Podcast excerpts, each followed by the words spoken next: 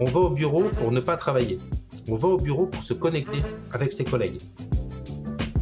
Avec la pandémie, l'organisation du travail a changé, avec un impact sur l'entreprise et dans la vie de chacun. Comment faciliter le télétravail Comment concilier, parfois même réconcilier, les attentes des collaborateurs et des employeurs? On en parle dans ce podcast. Bienvenue dans le QG numérique clé de l'avenir du télétravail, un podcast proposé par Management et Slack. Un entretien pour réfléchir aux mutations de l'organisation du travail.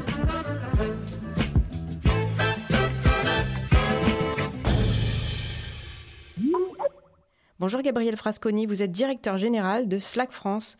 Bonjour, effectivement, bonjour à tous. Vous avez aussi créé le Futur Forum, un think tank pour aider les entreprises à repenser le travail dans ce nouvel environnement professionnel centré sur le numérique. Alors, à quoi ressemble le monde du travail post-Covid? Alors, le monde du travail post-Covid, on aime à parler chez nous d'hybridation et que le travail hybride devient la nouvelle norme. Alors, plus qu'une conviction, ce sont aussi des faits. Vous l'avez dit, le, Futur Forum est une association qu'on a créée au tout début de la pandémie. Et le principe, ce think tank, en partenariat entre autres avec le BCG, où tous les trimestres, nous menons des sondages auprès de 10 000 employés dans le monde, dont euh, un gros millier euh, en France. Donc la France est plutôt bien représentée, et ce qui permet de prendre le pouls un peu du marché du travail. que nous disent ces données? Ces données nous disent d'abord que 80% des employés souhaitent de la flexibilité euh, dans leur travail, de la flexibilité de lieu et la flexibilité de temps. Et ça, c'est un élément important. Euh, D'ailleurs aussi, on voit que les, euh, les employés qui n'ont pas de flexibilité dans leur travail sont trois fois plus enclins à chercher euh, un nouveau job. la proportion est encore plus importante chez les femmes et voire même dans les personnes issues des minorités. D'ailleurs, ce qui est intéressant aussi dans, dans les chiffres que nous avons menés, notre tout dernier sondage est un peu le sondage, alors je dirais presque post-pandémie, où il y a eu un retour finalement au monde de demain. Et il y a un, gros tiers des employés qui sont revenus en présentiel en 8 par 5. Le taux de stress sur ces employés est trois fois supérieur euh, aux employés qui ont, qui bénéficient euh, d'hybridation du travail. Euh, et la proportion à démissionner est cinq fois plus supérieure. Donc on voit bien aujourd'hui que le travail hybride est la nouvelle norme et la, plus qu'une tendance et la volonté forte des employés et les employeurs doivent répondre à ces enjeux pour recruter et pour retenir les talents. Enfin, ce qu'on a vu aussi dans ces études, deux éléments qui sont intéressants, euh, ce qu'on appelle, ou ce que j'appelle moi, la grande distorsion. C'est euh, la différence de perception entre les cadres et les non-cadres. Où les cadres, je crois, quasiment la, moitié d'entre eux souhaitent un retour en présentiel, euh, 8 par 5 tous les jours, alors que moins de 20% des, des employés souhaitent un retour euh, full présentiel. Justement, quels sont les grands enjeux des entreprises pour s'adapter à cette organisation hybride? Alors, il y a déjà un premier enjeu qui est la, alors ce qu'on appelle un petit peu de façon caricaturale la bataille des talents. Comment attirer et retenir finalement les meilleurs talents euh, au sein des entreprises? Il y a un vrai enjeu parce qu'effectivement les, salariés souhaitent de la flexibilité, de lieu et de temps. comment est-ce qu'on répond à ces enjeux-là? Première réponse est à travers le recrutement. Et euh, j'aime à dire qu'on doit tous aussi, dans ce nouveau monde, faire preuve d'humilité. Euh, le, livre Le travail de demain pour les nuls n'existe pas encore, ce qui veut dire qu'on est tous en train de redéfinir cette nouvelle norme. Je vais prendre une anecdote sur, le recrutement, une anecdote personnelle. Chez Slack, en France, on a multiplié les équipes par quatre depuis le mois d'octobre, novembre euh, l'année dernière. Donc, en, en presque six mois, on a dû multiplier les équipes par quatre. Donc, bien évidemment, on a fait énormément de recrutement. Et euh, j'ai dû faire face à des questions qu'on m'avait jamais posées précédemment. Donc c'est d'où ce côté humilité. Par exemple, j'ai euh, une maman qui m'a dit, bah, nous le mercredi après-midi, euh, désormais j'emmène euh, mes enfants à la piscine. Est-ce que ce sera toujours possible chez Slack, si je viens, de pouvoir continuer à concilier ma vie personnelle et ma vie professionnelle? Également, le travail hybride gomme les, les inégalités. Et les inégalités, en particulier dans des populations commerciales. Lorsqu'on est en travail hybride, on a beaucoup plus aussi de travail qui est la conséquence qui est le travail asynchrone. Dans mes équipes, j'ai une, collaboratrice qui, euh, de façon très transparente, dans un monde de travail full présentiel, euh, aurait été en difficulté, quelqu'un de plutôt timide, plutôt d'introverti, et qui, devant euh, une assemblée des fois à majorité masculine, ne prendrait pas la parole, se sentirait moins à l'aise, serait effacé et contribuerait beaucoup moins. Lorsqu'on est en travail hybride, on gomme toutes ces inégalités-là. Et ça, c'est aussi une nouvelle réalité pour les employeurs. Lorsqu'on veut concilier le monde des employés et des employeurs, finalement, pour l'employeur, c'est une vraie opportunité de recruter différemment et de chercher des profils qui potentiellement nous auraient moins séduits dans un monde de travail uniquement en présentiel.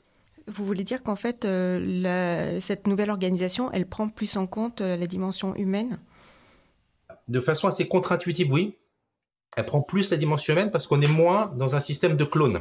Parce qu'en fait, dans un monde de travail présentiel, on a tendance à recruter des clones où tout le monde doit se ressembler parce qu'on a une, une équipe physique qui doit faire en sorte que tout le monde se ressemble pour qu'il puisse collaborer d'une façon la plus euh, presque structurée possible. En, en, distanciel, on est beaucoup plus sur le, la, la personnalité euh, et l'unicité du profil euh, qui permet aux uns aux autres de s'exprimer de la meilleure des façons possibles. Et vous avez décidé avec Slack de devenir le QG numérique des entreprises. Qu'est-ce qu'un QG numérique et comment ça marche? Alors si on fait un flashback en mars 2020, euh, on a l'enfer qui nous tombe dessus. On bascule tous en 24 heures en full télétravail. Et euh, en fait, il se passe quoi? C'est qu'on reproduit les mêmes façons de travailler en présentiel, mais on les euh, translate en distanciel. À titre d'exemple, je suis directeur euh, général et directeur commercial. Et dans un monde de travail physique, lorsque j'ai une question particulière sur du recrutement, dans un outil RH, eh ben souvent j'étais au cinquième, je descendais au troisième et j'allais voir les personnes de la RH, de la finance, pour me permettre d'avancer dans un processus métier pour répondre à une question lorsqu'on a basculé en télétravail, eh ben finalement, on a reproduit les mêmes façons de travailler. Euh, pour contacter les personnes d'RH, euh, est-ce que tu peux me filer un coup de main? Ah, désolé, aujourd'hui, je suis full. Bah, potentiellement, dans, deux jours, je te, je te donne un quart d'heure et on s'envoyait des liens visio.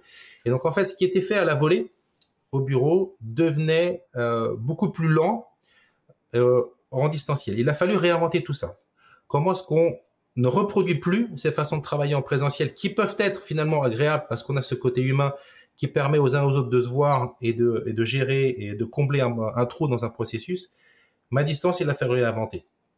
Nous, chez Slack aujourd'hui, par exemple, dans un, cas de remise commerciale, lorsqu'il y a un commercial qui fait une demande de remise de 20% pour un client X, un process euh, s'instancie dans Slack, le manager niveau 1 est notifié, il a, il ou elle a le résumé de la demande, il fait l'approval dans Slack, ça passe au niveau 2, ça passe au niveau 3, ça implique la finance, ça implique le juridique.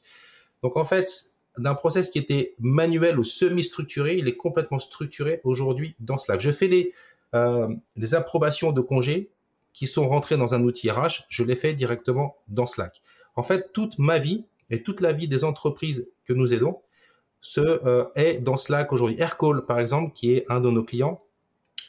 Euh, Aircall, c'est une licorne française qui développe un outil de téléphonie euh, d'entreprise dans le cloud.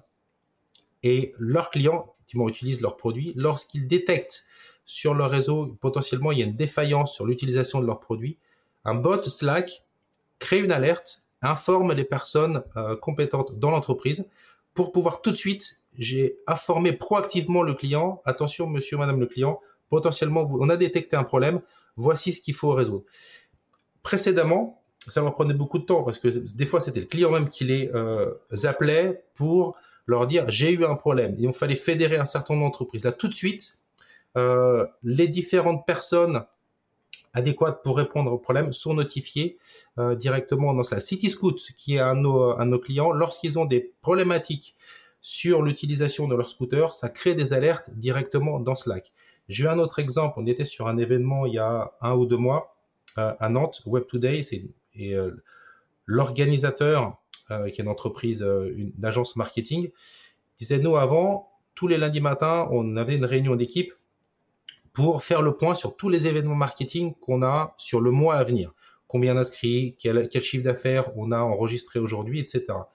Et tout ça, il y avait 4-5 intervenants qui présentaient leurs chiffres, les compilaient ça dans un fichier Excel et ça prenait du temps. Ils ont développé un bot dans Slack qui leur permet tous les lundis matins d'avoir le compte rendu, de voir ce qu'ils en sont sur les, enregistrements, sur le chiffre d'affaires euh, et sur les prochaines actions. Donc, ça leur économise 3 à 4 heures de temps par semaine. Le QG numérique, c'est à tout ça. C'est comment est-ce qu'on travaille sur l'employé augmenté, comment est-ce qu'on simplifie les processus de l'entreprise, comment est-ce qu'on transitionne du monde analogique, qui est le monde du travail présentiel, vers un monde du travail digital, euh, sur la façon de collaborer entre les entreprises? Donc pour vous, c'est essentiel aujourd'hui, pour le développement des entreprises, de se concentrer sur la création du QG numérique? C'est fondamental et euh, qui, encore une fois, c'est la conséquence de l'hybridation du travail. On doit repenser la façon dont les salariés travaillent, collaborent ensemble, la façon dont on vend et la façon dont on service nos produits a, complètement changé, la façon dont on recrute euh, a changé. Et oui, le QG numérique est une priorité pour les directions générales de toutes les entreprises aujourd'hui. C'est notre vision et c'est notre conviction forte. Et dans cette organisation, le bureau physique existe-t-il toujours et comment faut-il le penser? Alors, le bureau physique, il est complémentaire euh, du bureau digital. Je prends l'exemple de, de Criteo, qui est un de, nos clients.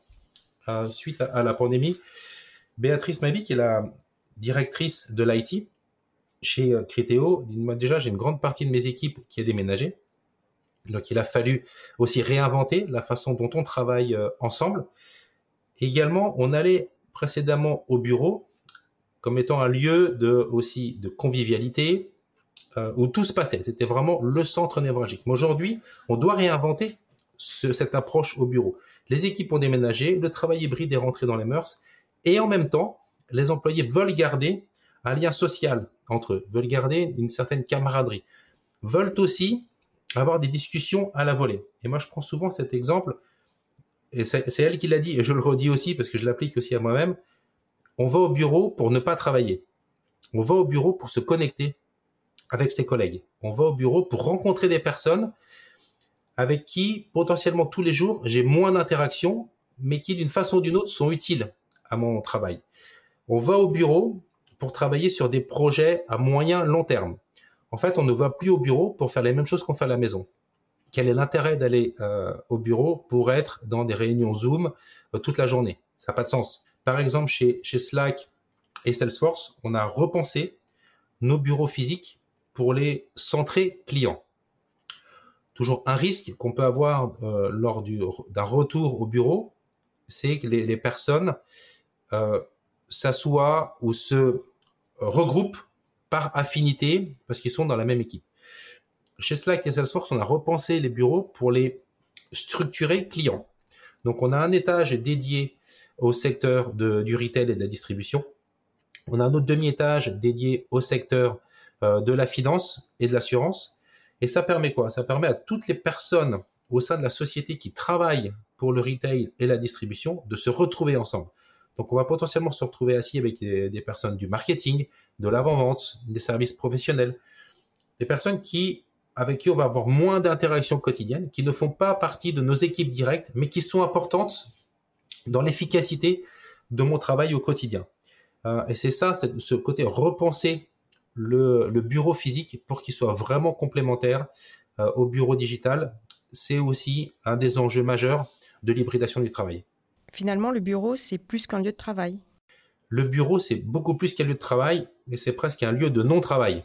C'est euh, vraiment le lieu où je dois collaborer et rencontrer des personnes.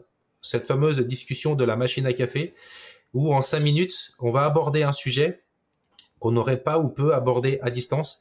C'est euh, l'enjeu principal aujourd'hui du, euh, du, bureau, de recréer cette camaraderie, ce lien social entre les employés, ce lien social cross-service, encore une fois avec des personnes avec qui j'ai peu d'interactions au quotidien, qui permet de fluidifier euh, le travail au sens large de l'entreprise. Dans ce nouvel environnement, quelles sont les compétences que doit avoir un bon manager? Alors effectivement, le, rôle du manager a, évolué. On n'est plus sur un management du temps, plus sur un management des, euh, objectifs. Euh, on doit faire preuve de beaucoup plus de transparence, de confiance, d'humain et aussi de structure. Par exemple, chez, chez Slack et chez Salesforce, en particulier chez, chez Slack, tous les one-to-one sont beaucoup plus structurés.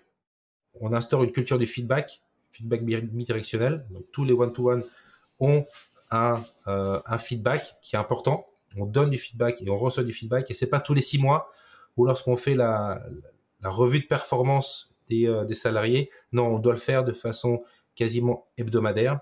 Donner de la transparence sur ce que l'on fait en tant que manager et transparence encore une fois sur le travail réalisé de la part des employés. Je prends l'exemple de Blablacar, ils sont passés du management du, euh, temps au management par OKR, Objective Key Results. Donc peu importe les moyens utilisés, bien évidemment dans le respect des valeurs euh, et de la culture d'entreprise, les salariés sont mesurés uniquement sur l'atteinte des OKR. Euh, et ça passe par un management plus structuré, parce qu'effectivement on doit documenter, on doit documenter ce qu'on dit, ce qu'on va faire d'une semaine sur l'autre. On est moins sur un management oral, mais beaucoup plus sur un management aussi par l'écrit. l'écrit permet d'avoir une uniformité aussi du management. On est moins sur le côté copinage qu'on peut avoir lorsqu'on est en présentiel. On est beaucoup plus sur une approche méthodique, ordonnancée et structurée. Euh, et aujourd'hui, les, entreprises doivent se poser la question est-ce que j'ai les managers adaptés pour euh, aborder cette transition majeure Est-ce que j'ai des managers qui font preuve de transparence, de confiance, qui ont beaucoup plus d'humanité et de structure dans leur façon de mesurer euh, et de coacher leurs équipes Ce sont les, les questions fondamentales que doivent se poser les entreprises aujourd'hui. Vous montrez d'ailleurs l'exemple en tant que manager puisque vous êtes vous-même en télétravail et cet enregistrement se fait à distance. Merci Gabriel Frasconi pour ses analyses sur l'avenir du télétravail et l'importance de la création d'un QG numérique. Merci. Je rappelle que vous êtes directeur général France de Slack. Merci et bonne journée.